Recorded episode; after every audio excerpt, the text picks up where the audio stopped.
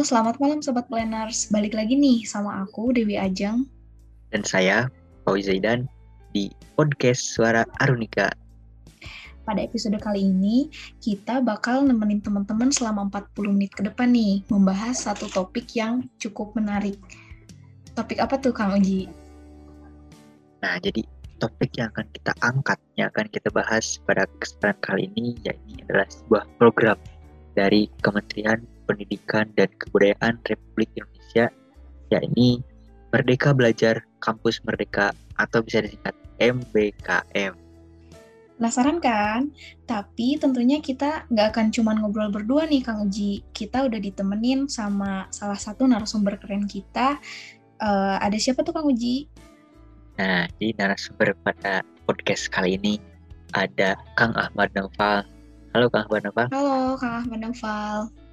Ya, halo. Kang Uji. Apa, kabar nih, Kang? Alhamdulillah baik. Oke, okay. uh, eh, lagi sibuk apa nih Kang sekarang? Sibuk nyusun PLK. Warna lingkungan kampus untuk anak 21. Oke, okay. program himpunan. dari himpunan ya Kang? Oke. Okay. Iya, nah. Uh, tapi nggak ada kesibukan lain gitu Kang, selain itu? Uh, paling kuliah sih sama studio. Oke. Okay. Nah, tadi tuh Kang Uji udah ngebahas sedikit ya Kang uh, terkait MBKM tuh. Nah, uh, apa ya? Aku jadi sedikit penasaran gitu Kang. Uh, karena akan salah satu narasumber kita kali ini, jadi aku mau nanya-nanya terkait MBKM gitu. Nah, uh, menurut Akan nih ya, uh, program MBKM tuh apa sih Kang? Oh, program MBKM ini adalah program dicanangkan gitu ya benar tadi kata Kang Uji tadi oleh Kementerian Pendidikan dan Kebudayaan yang bertujuan untuk mendorong mahasiswa untuk menguasai keilmuan dan untuk menjadi bekal di dunia pekerjaan nantinya gitu. Okay. saya tahu gitu ya teh. Oke. Okay. Uh, eh, kalau misalkan uh, program dari Kemdikbud berarti banyak ya kang programnya. Nah, banyak. Uh, kalau Kang Ahmad Naufal sendiri itu ikut program yang mana nih Kang? Saya saya dua kemarin tuh di semester lima ya ikut dua program kampus merdeka yaitu ada kampus mengajar sama pertukaran mahasiswa teh. Oke, berarti gitu. dua program sekaligus gitu Kang dalam satu semester? Iya. Oke uh, kalau misalkan uh, dari salah satunya dulu ya Kang, dari uh, yang cukup menarik perhatian saya tuh uh, kampus mengajar ya, program kampus mengajar. Nah, kira-kira dari sekian banyak program yang ada, kenapa sih Akang pilih uh, kampus mengajar sebagai program yang Akang ambil untuk program MBKM ini? Nah, saya jawab ya, kenapa saya memilih kampus mengajar? Karena yang saya lihat gitu di kampus mengajar ini benefitnya paling banyak. Selain dari kamp, uh, pertukaran kampus eh pertukaran mahasiswa internasional. Kalau di kampus mengajar ini pertama benefitnya itu ada konversi 20 SKS uh. dan itu juga bisa juga uh, mengkonversi daripada kerja praktek. Nah yang kedua ini ada potongan DPP sebanyak 2,4 juta. Terus ada gaji juga per bulannya dengan oh, nominal 1,2 juta. Iya. Jadi dapat uang saku gitu ya, Kang? Yo, iya. Okay. Kalau uh, dari ini sendiri uh, apa ya dari program yang lain gitu, Kang, pertukaran pelajar itu benefitnya apa? Kalau pertukaran pelajar ini kayak kita uh, benefitnya kayak menambah relasi, kita juga mengenal bagaimana metodenya gitu di kampus lain terus juga kayak konversi jadi kalau semisal kita ambil 5 SKS di di pertukaran kampus mengajar kita juga bisa konversi 5 SKS di di Unpas gitu. Nah, Kang, kalau dari eh, program itu sendiri nih, ada ada nggak sih Kang kelebihan sama kekurangan dari program yang akan ambil gitu. Dari benefit tadi mungkin udah uh, kelebihannya gitu ya udah termasuk kelebihannya. Nah untuk kekurangan sendiri kemarin di kampus mengajar ini paling di uh, uang sakunya sih yang terlalu apa ya yang terlalu lama gitu pencairannya bisa sampai tiga bulan atau empat bulan gitu kemarin gitu. Paling kalau misalkan untuk hambatannya gitu ya untuk kekurangannya di program kampus mengajar. Terus yang kedua tuh uh, jarak juga sih mungkin yang terlalu jauh gitu ya. Kan saya di rumah di Batu Jajar terus penugasan saya itu di SMP Negeri Cipongkor yang mana waktunya itu satu setengah jam gitu untuk menyampai sana. Dan sempat juga selama empat bulan saya ngekos juga gitu di daerah Cipongkor. Gitu Kang Uji kalau buat uang saku itu sendiri kan tadi kata Kang Manoka kan e, e, menunggu ya itu tuh e, maksudnya cairnya itu tiap e, harusnya gitu sebulan sekali ada apa emang eh, total itu harus untuk se untuk selama magang itu kan? Selama magang ini kan ada eh, lima bulan gitu ya. Nah setiap lima bulannya ini ada eh, uang sakunya setiap per bulannya gitu. Dan ini juga sebagai syarat gitu. Untuk syaratnya juga untuk apa ya untuk cair gitu ada syaratnya yaitu harus mengisi laporan mingguan dan satu bulan ini kan ada empat minggu gitu ya dan harus mengisi uh, apa ya kayak empat laporan laporan mingguan biar supaya cair gitu. Hmm, berarti cukup kompleks ya Kang. Nah aku jadi penasaran nih Kang, uh, selama Akang ngajar tuh kegiatan Akang apa aja gitu? Kayak uh, Akang ngapain aja di sana gitu? Ngajar tuh kayak gimana gitu loh Kang? Oh iya iya. Nah kemarin juga kan sempat juga gitu ya ditunjuk untuk sebagai jadi ketua kelompok. Kan kalau semisal di SMP ini ada tujuh orang gitu. Kalau untuk semisal SD ada lima orang.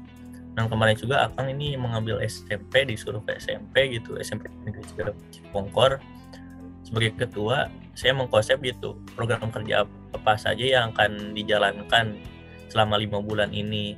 Mulai dari pembukaannya juga serah terima sudah terima ke, ke apa ya dari kampus ke sekolah terus penutupan. Dari mulai situ uh, kayak menjalankan program kerja saja gitu. Terus kalau semisal emang ada apa ya guru yang kosong kita bisa mengisi. Tapi kelompok kampus mengajar tidak apa ya tidak menyuruh untuk itu. Kayak mengajari bahasa Sunda atau mengajari tentang bahasa Indonesia. Enggak tapi di sini ada apa ya ada misinya gitu. Ada tiga misi yaitu pertama mengembangkan literasi membaca kedua mengembangkan literasi numerik terus yang ketiga uh, di SMP ada liter ada mengembangkan literasi sains gitu oke okay. uh, eh, menarik ya kang. Cukup menarik menurut saya. Nah tapi uh, ketika akan di sana uh, apa sih kan kendala gitu uh, ketika mengajar? Apalagi kayak kondisi sekarang kan lagi pandemi ya. Terus uh, itu programnya selama lima bulan kira-kira uh, kendala apa aja gitu yang akan alami selama mengikuti program ini gitu kang Ya kemarin juga sangat menarik ya di SMP Negeri 3 ini yang mana kan seharusnya tuh online gitu. Tetapi uh, si, si siswa-siswa yang ini kekurangan uh, media apa ya media gadget gitu sebagai kayak masuk Zoom atau Google Meet atau apa ya uh, ngasih tugas lewat WhatsApp grup. Nah ini dengan kata kepala sekolah kemarin uh, tidak memuat apa ya tidak sesuai gitu dengan kebutuhan yang ada di siswa-siswanya. Jadi cara menanggulanginya gimana? kemarin sempet juga gitu ada kayak hybrid gitu ya hybrid yang mana untuk hari pertama hari Seninnya ada kelas 7 yang masuk terus di kelas 8 nya di hari Selasa terus di kelas 9 nya uh, di hari Rabu. Terus terus bergantian seperti itu. Nah kemarin juga gitu apa ya uh, yang tidak yang tidak sesuai juga gitu dari sekolahnya ini yang agak rusak juga gitu. Mulai dari uh, kelasnya terus dari sumber dari pengajarnya juga yang apa ya, yang terlalu apa ya males lah gitu. Jadi kayak PN, walaupun PNS gitu ya banyak juga yang nggak masuk gitu yang nggak masuk. Jadi kita lah yang harus mengajar situ mengisi kekosongan. Itu teh kemarin. Tapi uh, tadi ya menyinggung tadi uh, salah satu tujuan dari uh, program ini sendiri uh, meningkatkan literasi ya Kang. Nah uh, karena kurangnya literasi digital di SMP itu kira-kira uh, teknik apa sih gitu yang digunakan uh, sama Kang Ahmad Noval dan tim gitu untuk uh, seenggaknya merealisasikan uh, literasi digital di sana tuh uh, biar lebih meningkat gitu Kang. Oh iya kemarin juga kan sempat ada gitu ya uh, kayak seperti UN lupa nama itu apa. Nah kan itu harus memakai komputer. Nah uh, tapi si dan itu juga dikhususkan untuk anak kelas 8 gitu ya untuk mengikuti seperti UN ini. Bukan UN ya apa ya kayak metode metode pembelajaran gitu kayak UN. Nah ini kan harus pakai komputer dan kebanyakan pada tidak bisa gitu di anak kelas 8. Nah, untuk meningkatnya literasi digital di situ kayak kita membuat program kerja suatu program kerja teman-teman sekalian membuat jadi kayak yang punya komputer disuruh bawa gitu yang punya laptop suruh bawa nah terus kita mengajari Word dan cara mengajari mengisi Google Form gitu dan untuk mengakses internet bagaimana Nah, Jadi, sampai situ juga sampai bisa. Iya. Semacam ini ya, Kang, uh, pelatihan-pelatihan mengakses ya. internet gitu. Iya, pelatihan di kelas untuk kelas 8 yang kemarin pengen ikutan katanya. Yang pengen ikut aja sih kita membukanya gitu. Dan tidak harus semua karena kan keterbatasan kelas dan harus uh, mematuhi protokol kesehatan juga. Jadi tidak terlalu banyak. Gitu teh. okay. uh, eh, kalau misalkan uh, selama lima bulan program apa aja tuh Kang yang uh, bisa dire direalisasikan di sana gitu selama Kang dan teman-teman uh, melaksanakan program ini gitu.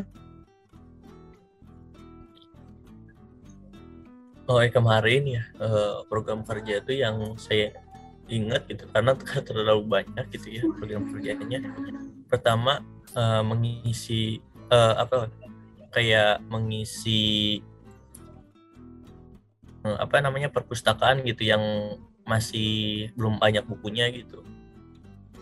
Kayak kita mengumpulkan buku-buku yang tidak terpakai di rumah terus kita menomorkan daripada buku itu untuk dimasukkan ke perpustakaan. Yang kedua kayak eh, meng, apa ya mengisi silabus gitu untuk dikirimkan kepada guru-guru. Dan itu juga di seperti di apa ya disuruh bukan nggak disuruh apa ya namanya tuh kayak dikasih pemberitahuan daripada kurikulum untuk membantu guru-guru untuk mengisi silabus. Terus yang ketiga kayak dari saya kan emang dari perencanaan wilayah dan kota gitu. Tapi teman-teman tuh emang dari uh, program pengajaran semua gitu ya, program studinya. Nah, cara saya ingin gitu mengembangkan PWK saya saya kayak membuat ini apa namanya uh, market sekolah dengan pemetaannya bagaimana gitu kondisi existingnya. Terus yang keempat mengisi, mengisi, uh, mengisi kelas terus memperbarui gitu literasi digital bagaimana di, di sekolah tersebut. Karena kan emang eh, sedikit gitu ya memakai digital gitu di sekolah. Masih pakai metode-metode penulisan gitu. Terus yang yang saya ingat lagi uh, apa ya namanya tuh kayak uh, si mahasiswa siswa ini kayak membersihkan gitu sekolah-sekolah karena kan sekolah ini terlihat apa ya kayak kuno gitu. Terus banyak mas karena liburnya terlalu lama dan rumput-rumput juga dan banyak sampah juga gitu di sekolah tersebut. Jadi gak ada yang bersihin jadi kita harus menyuruh siswa-siswa untuk membersihkan. Itu teh yang saya ingat gitu ya. Dan masih banyak lagi juga sih. Menarik ya kan uh, selain mengajarkan tentang literasi digital gitu ternyata anak-anak diajarkan juga kayak kan sekarang kerja bakti sama gotong royong udah jarang ya apalagi kondisinya masih pandemi gitu. Dan kayak anak-anaknya uh, itu kayak gimana kang respon dari anak-anaknya untuk respon dari anak-anak sendiri banyak juga yang kayak mengeluh gitu ya. Eh, Beragam tapi ya kan hanya beberapa gitu ya yang mengeluh gitu. Karena panas atau apa gitu. Tapi karena emang udah pada deket juga gitu ya anak-anaknya gitu kepada kita kitanya pas kemarin kampus mengajar jadi ya asik aja gitu happy aja gitu si anak-anaknya. Ya beberapa saja yang yang apa ya yang gak deket sama kita gitu yang hanya diem di kelas gitu duduk. Dan ada juga ini yang kemarin juga nih sempat lucu juga nih. Kayak kan kita kan Gimana kan lagi kan? ngajar gitu lagi lagi lagi mengajari literasi numerik gitu di dalam kelas. Nah tiba-tiba anak ini izin ke air gitu izin ke air terus malah kok pindah ke samping kelas yang yang baru gitu. Terus di situ anak itu ngerokok gitu kan padahal masih SMP gitu udah ngerokok. Nah terus, saya uh, sempat marah juga kan? gitu saya tuh laporkan. Ya kemarin juga kan emang nggak ada guru apa ya namanya tuh guru BP gitu ya kalau misalkan di kemarin kita kita kemarin tuh pas SMA guru BP emang nggak ada gitu. Jadi kita sendiri yang harus turun tangan gitu untuk menghimbau si anak tersebut kemarin juga sempat anak-anak yang nakal gitu yang lagi di, lagi diajar tiba-tiba kabur gitu lewat jendela gitu nah itu yang kesulitan gitu karena apa ya karena anak-anaknya juga pada pada bangor gitulah bahasa Sundanya.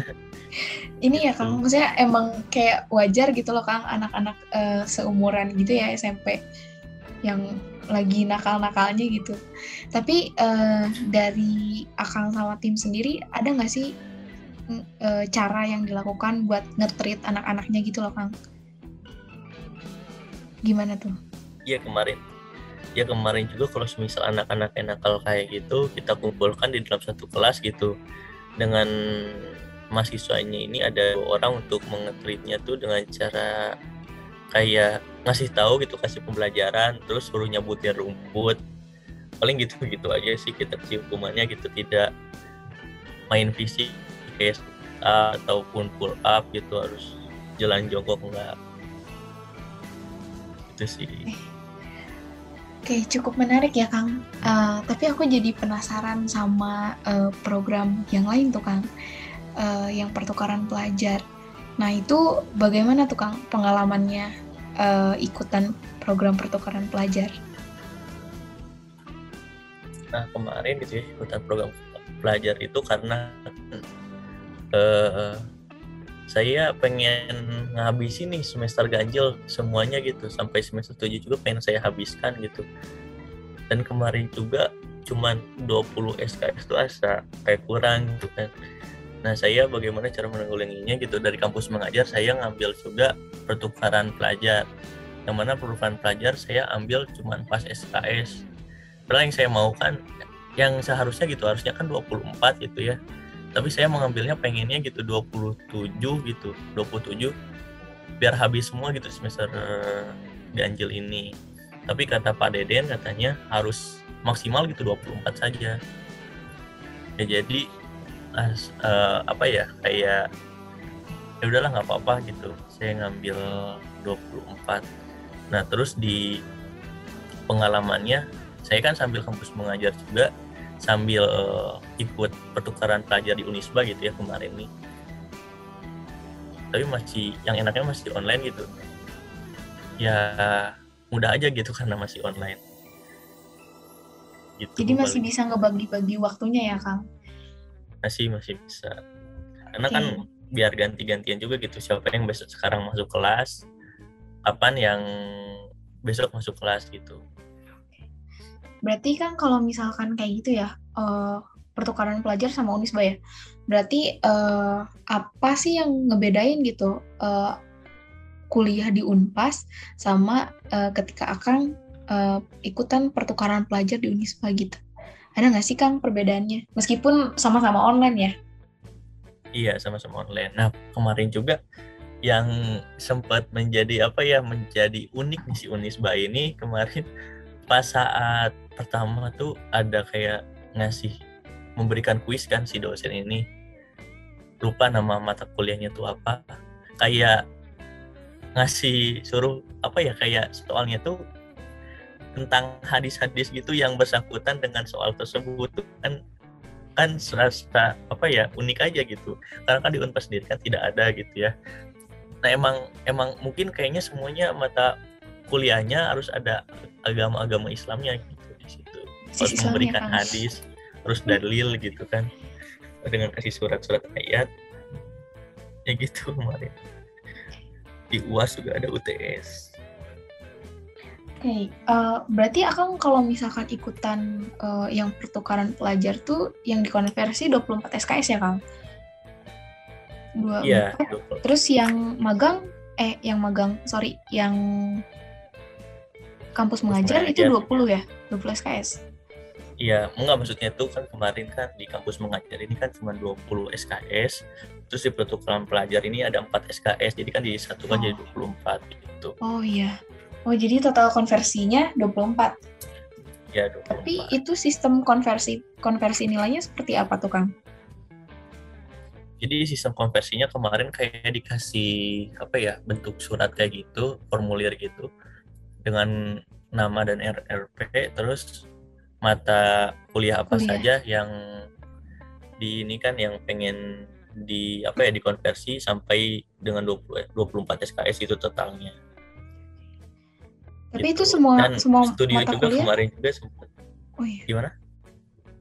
Dilanjut dulu kan ya kemarin juga gitu sempat juga kan uh, konversi studio kan takutnya studio menghambat si kampus mengajar juga gitu.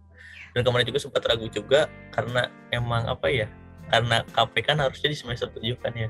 Yeah. KP nah tapi saya konversi juga saya bilang juga sih sebelumnya gitu ke Pak Deden Pak kalau KP misal bisa nggak sih dikonversi? Bisa aja katanya teh bisa. Karena kan emang termasuk dari kampus mengajar juga eh termasuk dari magang juga kan kampus mengajar ini. Dan sempat dan sempat juga kemarin kan pada banyak yang iri gitu yang teman-teman ATR kok lu nggak nggak ini nggak ikut seminar KP nggak seminar KP katanya. Iya. Yeah. saya juga tempat bilang gitu kepada Den Pak saya ini di kampus mengajar seminar KP nggak? Nggak usah katanya. Kan itu mah nilainya langsung dari Kemdikbudnya langsung. Kalau ATR kan emang biar supaya jadi 20 harus minat katanya. Gitu kalau cuma ATR doang cuma 10 katanya. Cuma 10 SKS Oke, berarti uh, totalnya 24 SKS yang dikonversi uh, sekarang berapa SKS kan? Mata kuliah semester kemarin ya? Semuanya ya, dikonversi? 24. Kalau yang ya, KP dikonversi, dikonversi juga? Dikonversi juga yang KP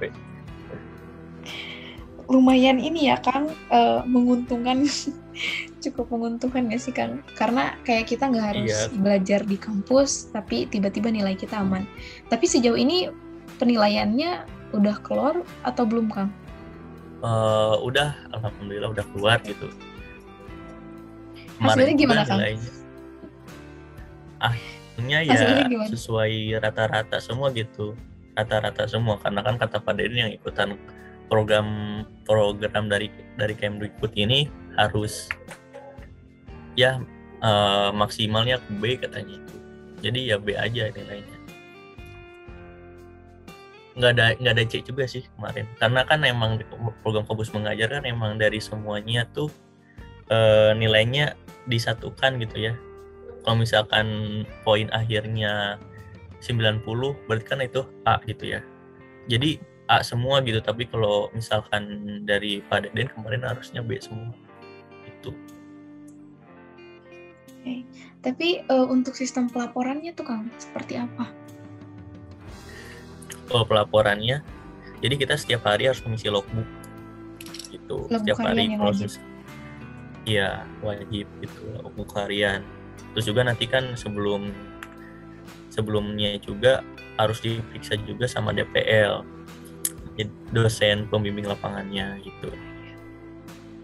Nah terus di setiap minggunya ada laporan mingguan. di laporan mingguan ini uh, sebagai syarat juga yang saya tadi bilang sebagai syarat untuk menerima uang saku. Nah, udah itu nanti di awal juga ada laporan awal dengan mengisi program kerja apa saja gitu yang untuk menyukseskan misi-misi ketiga misi ini kayak literasi sains gitu kayak literasi literasi numerik sama literasi membaca terus di akhir juga uh, ada laporan akhir. Nah ini laporan akhir kayak menyatukan daripada laporan ke 18 sama 19 gitu. Dan di laporan akhir ini juga kayak pernah apa aja gitu apa aja yang dilakuin gitu apa aja yang dilakuin. Terus uh, benefitnya tuh apa gitu yang kita dapat kekurangan dan kelebihan untuk ke depannya bagaimana gitu kemarin teh sama wajib sih nih kalau semisal ikut kampus mengajar gitu ya. Uh, wajib banget kalau semisal kita uh, di hari itu masuk berarti kita harus dokumentasi di situ untuk di logbook. Wajib itu. Kalau misalkan nggak ada dokumentasi ya berarti nggak dianggap itu logbooknya.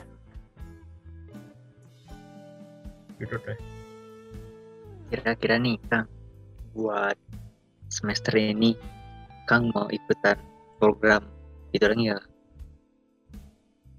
kalau buat semester ini enggak dulu deh ya kayaknya gitu. Karena pengen juga gitu ikutan sama teman-teman juga gitu belajar yang mana kan pengen offline gitu yang dikata-katain gitu ya pengen offline. Tapi insya Allah sih nanti kan semester 7 gitu. Uh, saya emang karena emang belum ada gitu ya yang bukannya saya sombong ya juga sharing-sharing aja gitu sharing-sharing ke teman-teman gitu ya saya juga pengen yeah. 3,5 tahun gitu ya uh, kuliahnya. Ya 3,5 tahun pertama gitu saya pengennya gitu ya dari PWK Unpas. Yang kemarin juga saya sempat ngobrol sama Pak Deden Pak kalau saya mau 3,5 tahun bagaimana caranya? Nah kata Pak Deden kemarin ikutan aja kayak penelit apa ya metodologi dan riset gitu program MBKM juga dan ini juga kayak konversi juga 20 SKS tapi saya nggak ngecari konversi ini karena kan emang udah nggak ada gitu ya udah habis. Karena kan emang semester kalau misalkan program MBKM kan konversinya itu harus kalau misalkan semester ganjil semester ganjil semester genap semester genap. Nah, semester ganjil saya emang udah habis gitu. Jadi saya fokusin aja gini teh. Jadi si metode riset ini uh, untuk apa ya membantu dosen gitu membantu dosen untuk uh, risetnya terus kita mengambil uh, dari perbabnya gitu yang kita bantu juga kan. Kita ambil perbabnya gitu dan itu dijadikan untuk TA gitu di semester 7 nah. oh iya kang. Nah kang uh, ada saran nggak dari kang Ahmad sendiri untuk mahasiswa nih yang akan yang ingin mengikuti program MBKM MBKM itu kan saran saya sih ya kalau misalkan ikutan program MBKM yang khususnya kampus mengajar gitu uh, tekunin aja di situ gitu jangan sampai nilainya jelek. Ya walaupun gitu ya kaprodi kita baik gitu. Tapi kan kesian juga gitu kepada teman-teman kita dari luar kampus yang mana nanti juga kan masa kesusahan juga. Kemudian juga saya sempat ngalamin juga si teman saya ini salah satu orang nggak aktif gitu. Nggak pernah masuk di chat jarang nggak dibalas-balas gitu sampai sekarang sampai tiga udah tiga bulan dia nggak balas-balas sampai akhir juga. Nah jangan sampai kayak gitu gitu ya. Karena kesian gitu. Jadi menghambat si eh, orang-orang di kampus mengajarnya. Dan salah satu juga kayak menghambat nilai kita gitu. Kan kalau semisal di kampus mengajar kan kalau misalkan dapat nilai kan harus ada apa ya dari teman-teman juga kan ngasih nilai gitu nah kalau misal satu orang tidak mengisi nilai jadi kayak menurunkan gitu kan nilai rata-rata kita. Itu yang saya himbaukan gitu ya. Ya jangan sampailah kita jangan sampai kalau misalkan ikut kampus mengajar gitu tidak membantu gitu ya teman-teman teman-teman kampus lainnya. Itu sih. Dan kalau semisal gitu ikut kampus mengajar udahlah konversi aja gitu. Mata kuliah mata kuliah yang susah jangan sampai ada uh, ikutan uh, apa ya mata kuliah yang yang susah gitu kayak studio gitu ataupun yang 3 SKS yang notabene mengambil tugas-tugas di, di setiap pertemuannya. Menurut saya itu ya sih yang harus dihindarin gitu. Paling itu sih kalau misal kampus mengajar kampus eh kampus pertukaran pelajar mah pertukaran pelajar. ya ikutin aja gitulah ikutin aja alurnya. Yang penting tugas-tugas jalan sih tugas-tugas jalan UTS UAS jalan. Udah itu aja. Dan absensi juga. Gitu. Soalnya sama aja sih kalau pertukaran pelajar sama kita kuliah di kampus sendiri sama aja sih menurut saya. Cuman ya perbedaannya tadi gitu. Kan beda-beda kan pengajaran setiap kampusnya. Gitu Kang Uji oke oke Kang Banova sebelum ditutup nih Kang Banova ada closing statement dulu gak dari Kang Banova sendiri gitu? Oh oke. Okay. saya cuma mengingatkan saya gitu teman-teman. Sekarang kan uh, uh, lagi gempar-gemparnya gitu program MBKM ini. Ya masa aja gitu.